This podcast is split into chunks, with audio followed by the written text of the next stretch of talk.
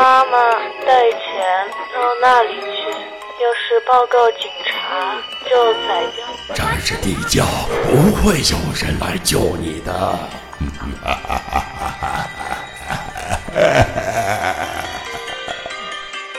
江户川乱步惊悚小说《吸血鬼》诚意奉献。是冰花然而那不是世间普通的花冰柱里冰着蚊子小姐一丝不挂的裸体，蚊子的身旁，光着身子的茂搂着妈妈的腰肢。啊，冰着美丽的女性和少年裸体的冰花人世间有谁想出这种残忍而又美丽的杀人法？小五郎镇定自若，毫不惊慌，而横穿颈部看到这裸体冰花真是惊得目瞪口呆。那一瞬间，他朦朦胧胧的几乎忘记那一切正是犯罪的结果，忘记作案的罪犯就在眼前，只以为是一座精心雕塑的冰雕。然而，转瞬之间，他又禁不住为罪犯这一惨无人道的杀人手法而打了一个冷颤。蚊子和茂被活生生的冰在冰里面了，罪犯先把他们扔进水里，接着慢慢给水加冷，最后制成了冰柱。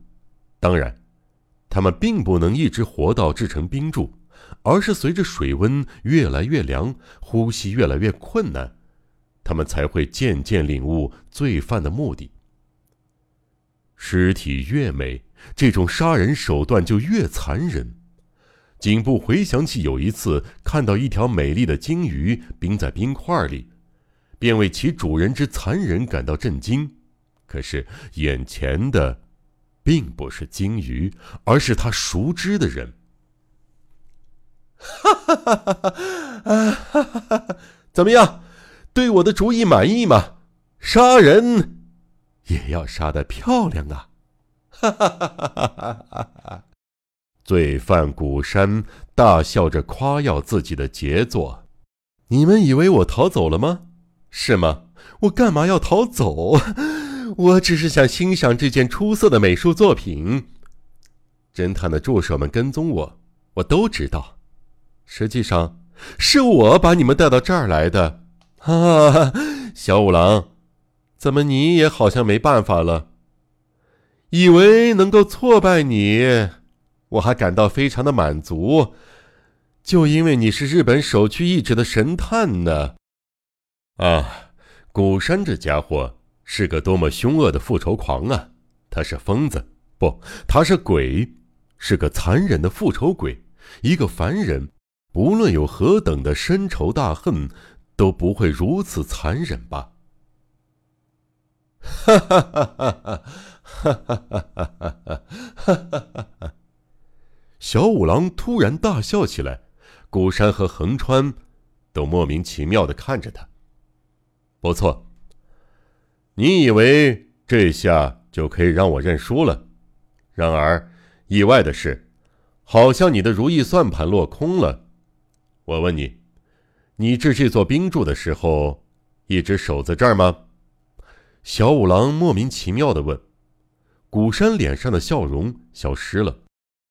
你把他们放到制冰槽里，不多会儿就出了这间屋子，因为工厂外边传来了异样的警笛声。你以为警察来了，连忙跑出来朝墙头外边张望。当时的情形还记得吗？小五郎这么一说。古山顿时愣住了，半晌无言以对。你出去的时候，屋子里又发生了什么事儿？你好像一点也不知道嘞。小五郎越说越离奇，他笑着接着说道：“啊，这屋子里的灯光好像太暗了点儿，一切错误的根源恐怕都归之于这昏暗的电灯吧。”小五郎盯着古山的脸说道。古山不明白小五郎的话，茫然片刻，接着好像想起了什么，突然惊慌的大喊大叫起来：“呃，你你，不会吧？怎么会有这种事儿？”哈哈哈哈！你好像明白了，喏，你看看冰柱，好好看看冰着文子小姐的冰柱。古山恍然大悟：“不不不不，我不相信。”古山无可奈何的耍起了无赖，却又不敢再看一眼冰柱。看看吧，朝冰里面看看，仔细一看就明白了。”小五郎说道。古山冷汗直冒，鼓起勇气朝冰柱望去，充血的双眼盯着冰柱中母与子的身体。啊！侦探先生，你是疯子还是在做梦啊？这不是文子和茂，又是谁呢？是蜡像。你专门定做过没有嘴唇的面具，你最了解蜡工艺是多么的惟妙惟肖。我事先看破你的计划，便定做了两个蜡像，趁你出屋那会儿以假换真。当时的警笛是我的助手小林为了诱你出屋故意吹的。古山和横川都被小五郎这意外的绝招惊的是瞠目结舌。如果不相信，我就让你见见真正的文子和茂。文代可以进来了。小五郎朝门外一喊，门开了，进来三个人。与此同时，阴郁的屋里忽然明亮起来。第一个进屋的是小五郎的助手文代小姐，接着是以为被杀死了的烟柳文子和茂。当时古山的惊愕与愤怒是无法形容的。一个复仇狂似的恶魔，为了替哥哥报仇，绞尽脑汁儿，精心策划，终于达到了最终目的。在他正得意地欣赏自己那巧妙的杀人杰作时，已被杀死的仇敌文子。竟重新又出现在他的面前，这怎么能不叫他惊愕愤怒呢？制冰室像冷库中一样寒冷，可是斗大的汗珠顺着他那苍白的面颊啪嗒啪嗒的往下落，充血的双眼死盯着文子的脸，像玻璃球一样木然不动，干涩的嘴唇颤抖着，似乎想说什么，却又说不出声。小五郎先生，你你什么时候变的这套魔术啊？横川惊叹不已。蚊子和帽的蜡像在我公寓里给你看过了，冰柱里冰着的就是那两个蜡像。小五郎说着，我查明罪犯就是花名三谷的谷山，是他让文子藏到棺材里逃走的，就吩咐文代和小林从火葬场跟踪到这儿。知道这儿是制冰厂，文子他们被关在这儿，我立刻预感到古山的险恶用心。如果他从火葬场一到工厂就开始制冰作业，那就来不及救出文子了。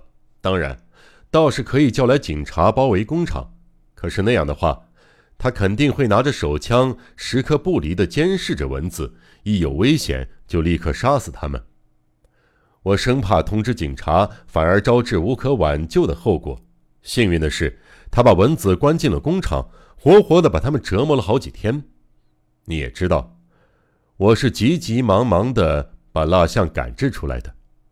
就是他们死在制冰箱之后，要把他们偷出来也是十分危险的。